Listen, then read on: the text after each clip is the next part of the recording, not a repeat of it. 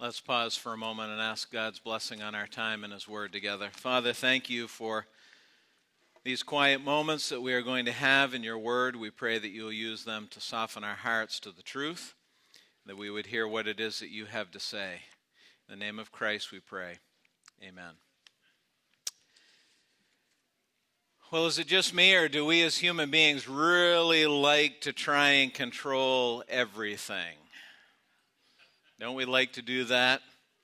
I was reading this week and I read of a luxury wedding planning company in London that is guaranteeing rain free outdoor wedding ceremonies. Guaranteeing it. If you look on their website, you'll see that they are employing a team of meteorologists and a team of scientists and pilots. And what they do is the meteorologists map out the weather, uh, weather patterns surrounding the wedding date, and they have the pilots fly over the clouds with a special chemical that they use to seed the clouds and cause it to rain before the day so that the day of the wedding will be rain free. I'm not making this up. Prices, if you're interested, start at $150,000 because perfection is expensive. There is a disclaimer, however, that they guarantee the rain free wedding against all minor showers and weather patterns. But if there's a hurricane coming, then there's just nothing they can do about that. so there is a limit even to that kind of perfection. We love to control the circumstances of our lives, don't we? We love to do everything that we can to eliminate disappointment, to eliminate loss, to eliminate pain. But when it comes right down to it, how successful can we really be? How much of our lives can we really control? Last week we started talking about what the scripture has to say in regard to dealing with life's pain in this broken world. And if you're with us, you know that I challenged you to acknowledge the inevitability of suffering. You see, God is very clear, and Scripture is very clear that Pain is a part of life in this broken world. It has been since almost the very beginning. Remember, we talked about that last week. Genesis 1 1, God created the heavens and the earth, but by Genesis 3, it was already broken. There was already sin, there was already pain, and there was already the promise of death. And last week I asked you a question that I want to jump off of this morning. Last week I asked you this What if the purpose of this world is not what we think it is? What if the world doesn't exist for the purpose of our comfort and happiness? And I want to add to that this morning as we continue to plow our way through this topic and ask you this What if we are not in control of our very own lives? Well, of course, if you're willing to be honest this morning, you know you know that you are not in control of your life. Clearly, if there's anyone in your life, a, fa- a family member or a close friend or a coworker would come to you and say, "Wow, you look like you got it all together." Your life is going so well. How do you do that? In your mind, you know it's not true. If you were in control of your life, ask yourself this question right now. If you were truly in control of your life, would you be exactly where you are right now? Would you be experiencing the things that you are experiencing? Or would you have experienced the things that you have experienced in the past? Clearly, we are not in control of our own lives. So, if we aren't, who is. Now, there are some in this world, some around us, undoubtedly you know some of these people. There are some who would say that no one is in control of this world.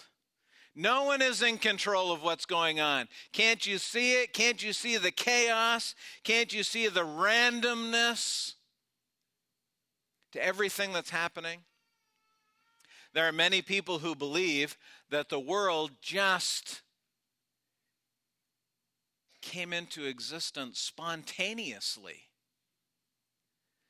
That there was some huge cataclysmic event somewhere back thousands or millions even of years ago that resulted in this world. And that it just started spinning randomly, and all of this came into being by chance.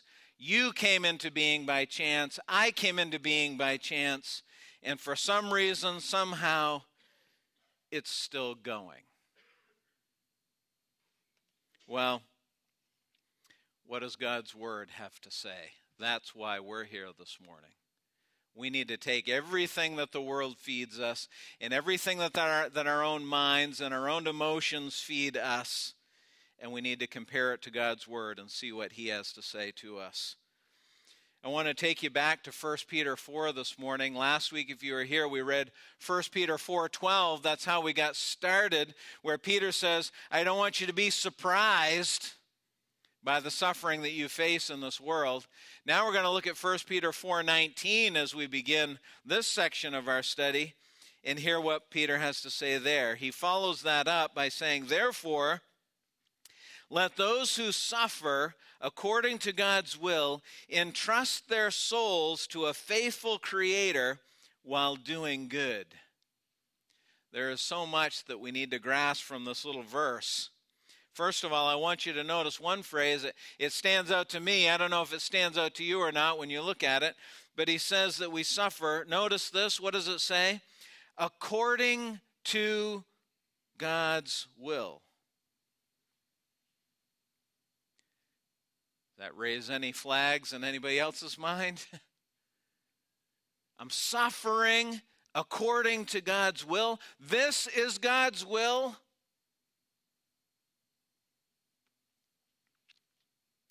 Well, if we think about what's going on in our lives, we really have three choices. A, I'm in control. B, this is all random or C, someone else is in control, right? I mean, that's just logic. Either I'm in control, nobody's in control, or someone else is in control. What does the scripture say? It says, Let those who suffer according to God's will entrust their souls to a faithful Creator. Last week we said that the life of faith is always a struggle of trust. For those of us who are Christ followers, we know we're supposed to be putting our trust in God. But tell me, my friends, is that not often a struggle? Is it? I think it is. It is in my life. It's a struggle to trust God. And Peter says we have to entrust our souls to a faithful creator. Now, the word creator is a very interesting word. It is only used here in the New Testament. This is the only time this word is used. And it literally means the one who made everything out of nothing.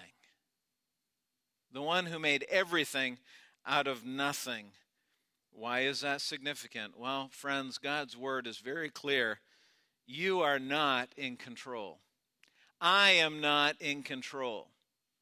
Nor, however, is what happens in this life random because God, who created this world by himself out of nothing, is the one who is in control. This morning, we're going to see the imperative of suffering. What must we do if we're going to deal with life's pain in this broken world? Well, last week we said we have to acknowledge the inevitability of suffering. And this week, this is how I want to challenge you that we need to embrace God's sovereignty in our lives. We need to embrace his sovereignty. This universe doesn't exist for my purposes because I'm not in control of it. Who is in control of it? God is because he created it. God did not co opt this world from another situation. God did not come along and see something happening and say, hey, I want to use that for my purposes. God didn't do that. The scripture tells us that there was nothing before God created this world. And guess who owns an item? The one who created it. The one who created it is the one who owns it. And God is the one who created it from nothing, this world from nothing, for himself. Therefore, he is in control. Now, we're talking about this world in general, and we're talking about our lives in particular. I think one thing we need to make clear is that we're not talking about our own story. How many people have heard others around them or in the media or in our culture talking about writing your own story. Okay? This is your story. This is your life. You make it whatever you want it to be. But that's not what the scripture tells us. The scripture tells us this is God's story. Listen to these verses in Psalm 139. He says, For you, that is God, you formed my inward parts. You knitted me together in my mother's womb. I praise you, for I am fearfully and wonderfully made. Wonderful are your works. My soul knows it very well. My frame was not hidden from you when I was being made in secret, in, intricately woven in the depths of the earth. Listen to this verse. Your eyes saw my unformed substance. Notice, in your book were written every one of them, the days that were formed for me, when as yet there were none of them. That's an incredibly significant passage, friends. Incredibly significant. What does it tell us? It tells us that God created our lives, God is the one who created our bodies, and more than that, that every day of our lives were written before we even drew breath. Folks, we could take the next half an hour and we could just look at a number of different passages that confirm and reaffirm what we're seeing here in this one. We won't do that for the sake of time. But what I want you to grasp here is that God's word tells us the opposite of what our world tells us. There is nothing about your life that is random. There's nothing random. Every day of our lives was written before we even drew breath. But I want you to notice where they were written. As I emphasized when I read the verse for you, they were written, uh, David says, in your book. You ever heard somebody joking around about a friend or a family member who's kind of, you know, running the show? And they say, hey, it's Fred's life. We're all just living in it. Right? It's his world. We're just a part of it. But God's word says it's his world and we're just a part of it. It's God's story and we're in it. He's the one that's in control. We must entrust our souls to Him. So the question becomes not what is my purpose for this world, but what is His purpose for this world. Are you following here as we logically walk through this? What if the purpose of this world is not what I think it is? What if the purpose of this world is not my comfort and happiness? It can't be what I think it is because I'm not in control. If I'm not in control, who is? God is in control because He created it. So, what I need to be asking myself is not what is my purpose for this world, not why is the world here for me, but what is God's purpose for this world? What is His plan for us? Romans chapter 8, verses 28 and 29. Some of these phrases will sound familiar to you. And we know that for those who love God, all things work together for good for those who are called, notice the phrase, according to his purpose. For those whom he foreknew, he also predestined to be, notice the phrase, conformed to the image of his Son, in order that he might be the firstborn among many brothers. What is God's purpose for this world? What is his plan for me? God's purpose is that I would be like Christ. It says that I would be conformed to the image of his Son. The word conformed mean, means to have similar behavior. It means to have similar behavior because you have a similar nature, to be like. It's only used twice in the New Testament. Once is here, and once is in the book of Philippians. We're going to look at that one next week. But here's what I want you to grasp that God's purpose in our lives for this world's circumstances is to use them to transform us into people whose behavior resembles Christ. Now, think about where you are and the way that you live your life, and think about how the scripture describes Jesus Christ and answer this question in your mind. You don't have to say it out loud, but how long a process is that going to be for you to get from where you are in your living in lifestyle and behavior to where Christ is? Is that a long trip or a short trip? It's a long one for me. When I chart that out, I've got a long ways to go to get from where I am to where God wants me to be.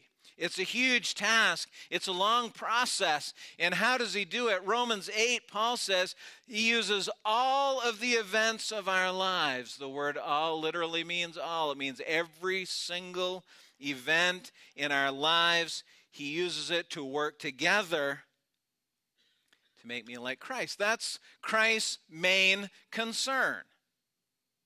Now, here's what we like to do we like to read verses like Philippians 4:19 that says, "My God shall supply all your need according to his riches and glory in Christ Jesus." How many people like that verse?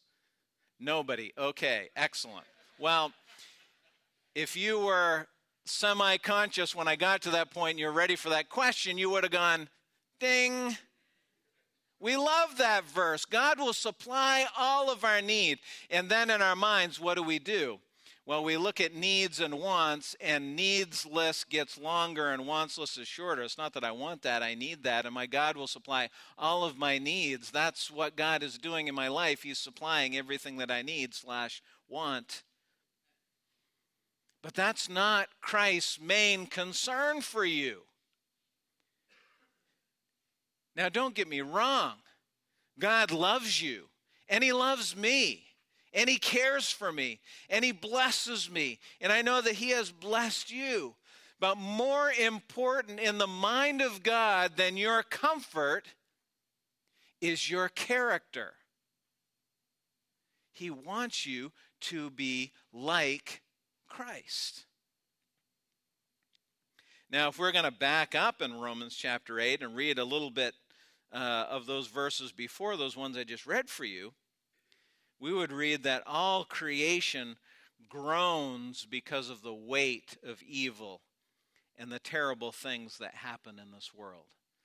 How many of you have ever woken up in the morning and you're laying in bed and the fog clears and all of a sudden you're aware of the circumstances of your life and what is going on and what you have to get up and face that day. And how many of you, either audibly or inaudibly, let out a little groan? How many of you have ever done that? Yeah.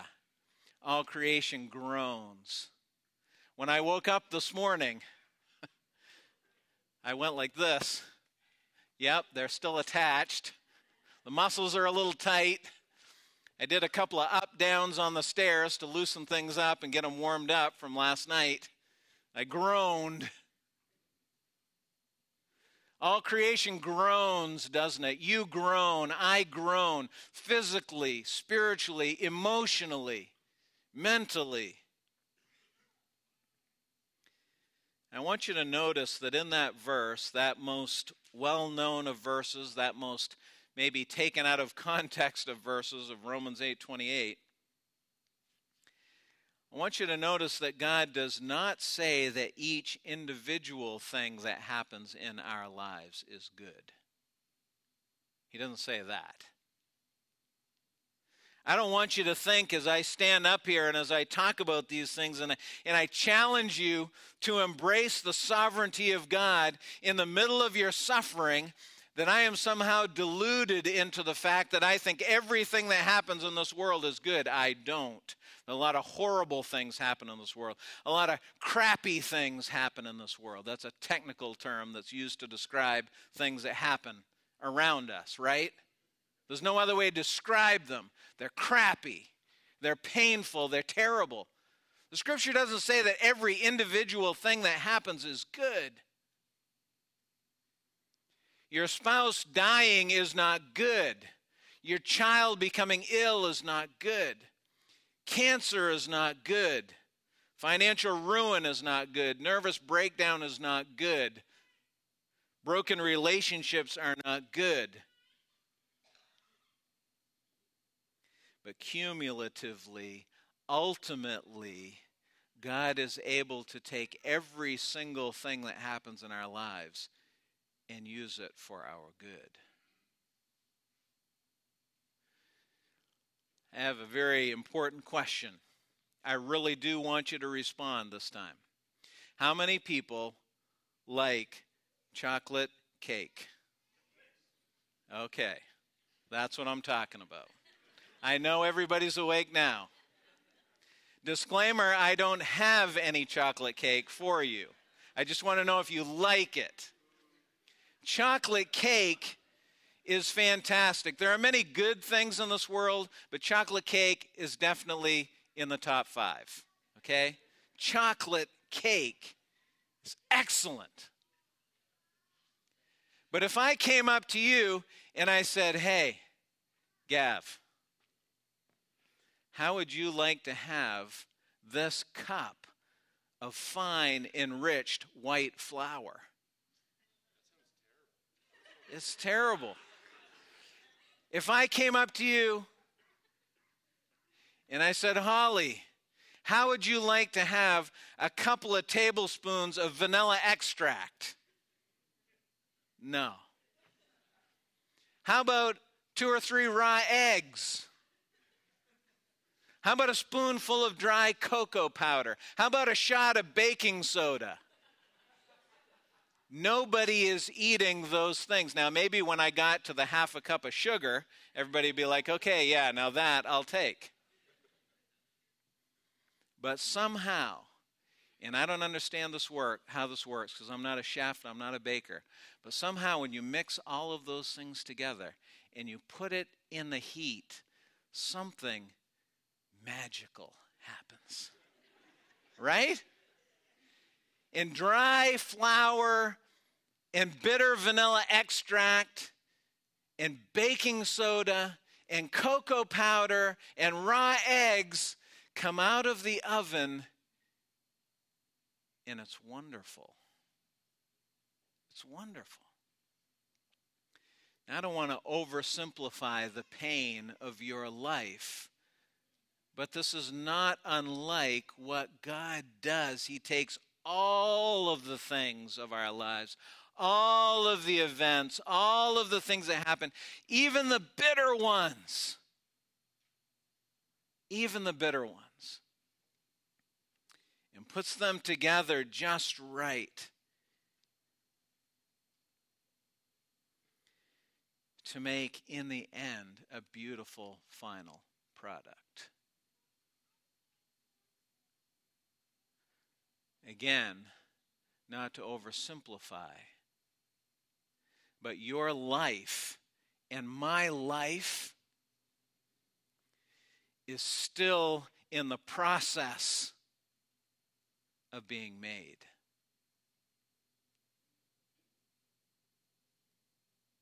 When we're little, what do we want to be? Big. When we're young, we want to be older. Why? So I can live my life. How many parents have heard their kids say, Man, why are you telling me what to do? I want to do what I want to do. Oh, you little kids down here in this front row. Let me tell you something. I'm going to do your parents a favor this morning. You know what happens when you get to be a big person and a grown up and you're making all your decisions? You're like, man, I wish somebody else would tell me what to do. I wish I was a little kid again. So my parents could worry about all this stuff and I don't have to. Why do we want to be older when we're younger? Because we think that's life. I can drive when I want to drive. I can eat when I want to eat. I can stay up as late as I want to stay up. I can sleep in as late as I want to sleep in. That's the life. That's not life. It's not. That's not life. This is the incubation process where God is putting in all of these ingredients in our lives to prepare us for real life. That is yet to come. After he lost his wife to cancer, C.S. Lewis, the famous philosopher, writer, wrote a book that he called The Problem of Pain. And in it, C.S. Lewis writes God whispers to us in our pleasures, speaks in our conscience, but shouts in our pain. Pain is his megaphone to rouse a deaf world. See, here's the thing, guys. We were not created to be self reliant. And so self reliance never produces good things in us. God uses suffering to tear down our idol of self reliance. And often in our suffering, we're irritable, we're demanding, we're impatient, we're doubtful, we're angry, we're anxious. But I want to cause you to think about this for a moment this morning that suffering doesn't make us that way, it exposes what's already inside of us.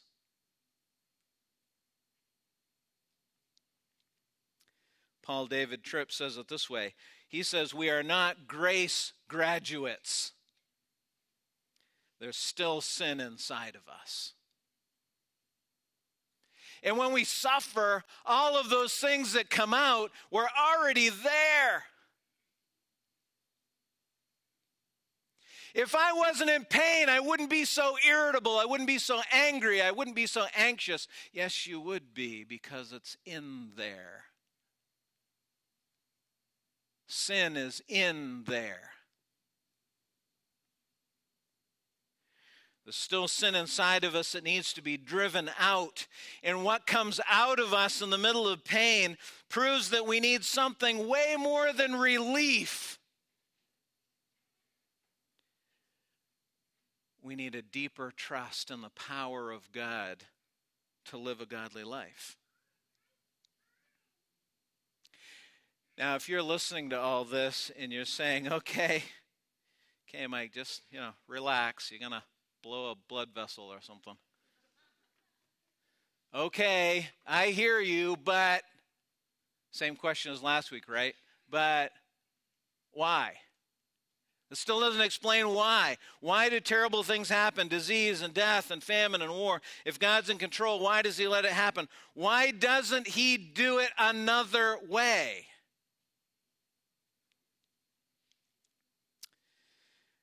I want to suggest to you that behind every criticism of the sovereignty of God, behind every discussion of the problem of evil, behind every conversation about sin in the world, behind every raging rant that God is cruel and unloving, is the presumption that, listen, is the presumption that we know what God should do.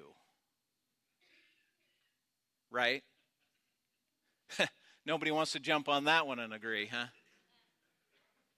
Behind all of our rantings and ravings and ragings against the cruelty of God is the presumption that we know what God should do.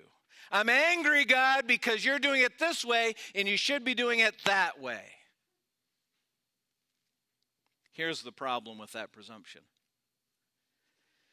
God is all knowing, He is all wise, He is all powerful, He is all loving, and He is perfectly good. And we have brains that weigh on average 48 ounces. Do you know what 48 ounces looks like? It's about the size of that strangely huge polar pop that you can get at Irving for 69 cents. That's 48 ounces. Now, scientists tell us that we only use about 10% of our brains. Do you know what 10% of a polar pop looks like? It looks about like an Egg McMuffin.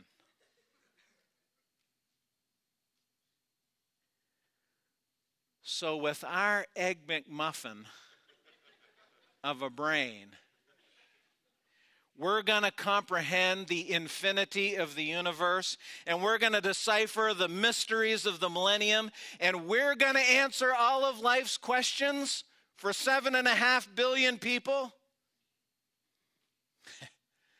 I don't think so.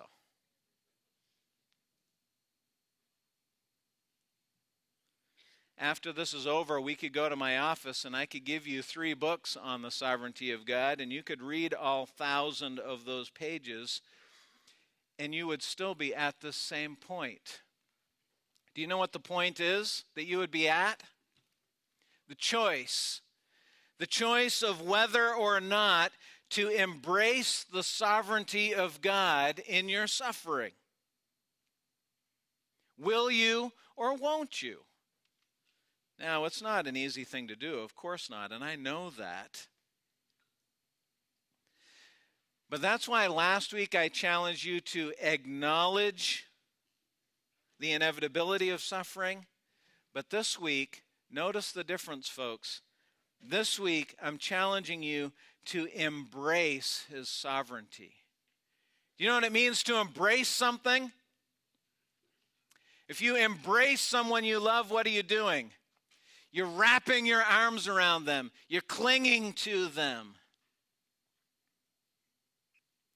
I want to challenge you to embrace the sovereignty of God, to embrace it like your life depends on it, because it does. Can God change the circumstances of your life? Yes, He can. Is God able to heal the sick? Yes, He is. Is God able to prevent war and death and mental illness? Absolutely, He can. But when I embrace God's sovereignty, I'm saying that I trust Him so much that even if He chooses not to do those things, that He knows that there's something that I need more. He knows there's something I need more than that relief.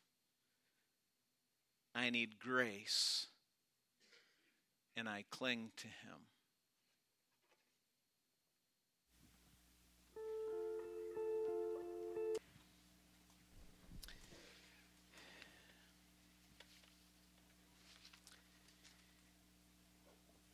You see, we know when we study the scripture and we embrace God's sovereignty that He has a plan.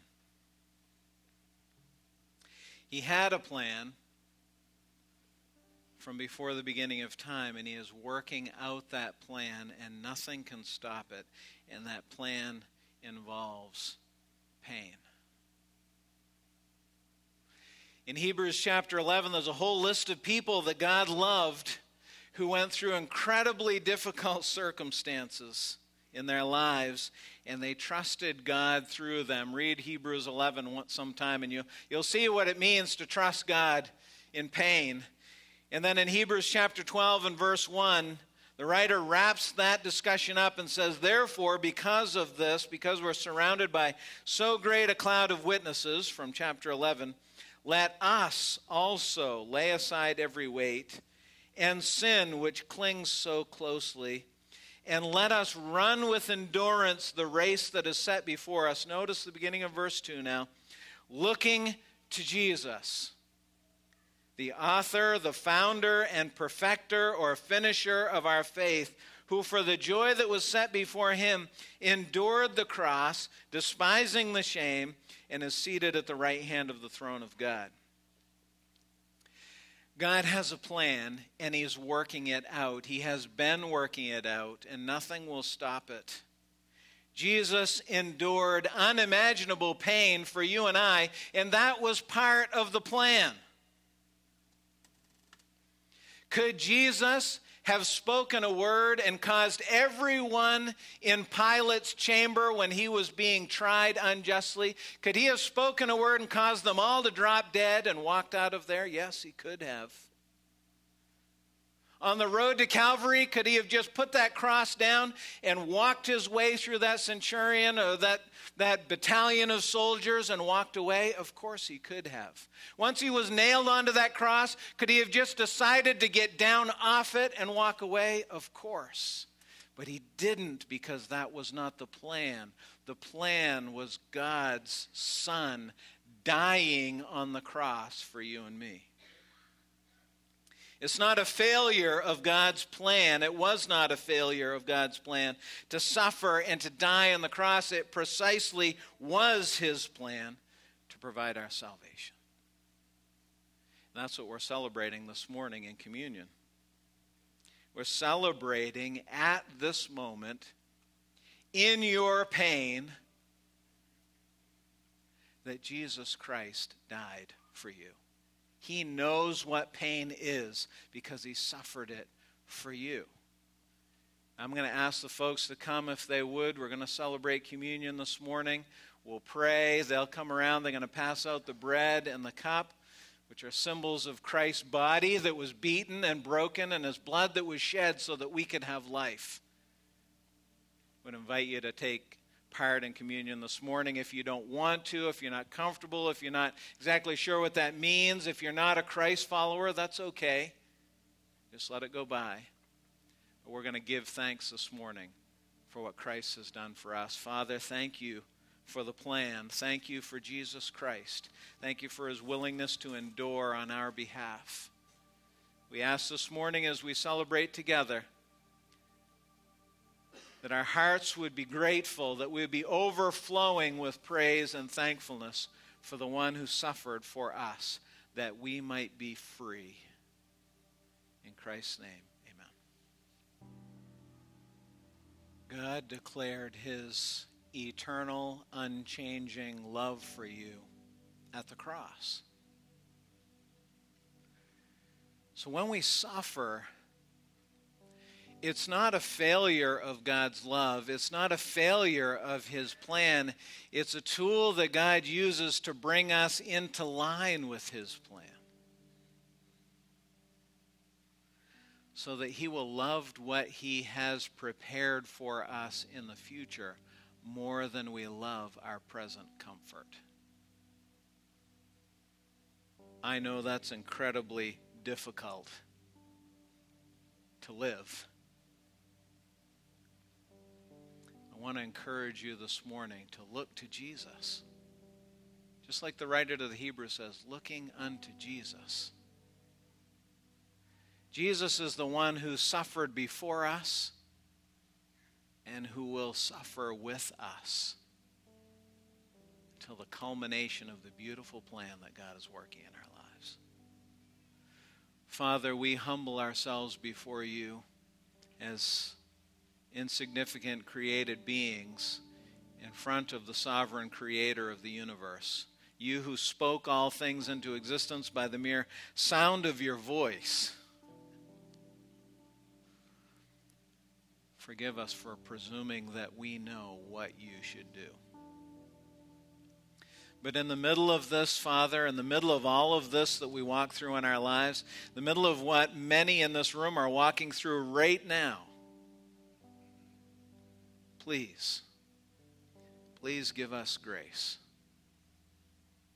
and mercy that we might embrace you, that we might cling to you, that we might look to Jesus. Thank you for these times, Father. I pray that they will be challenging and encouraging.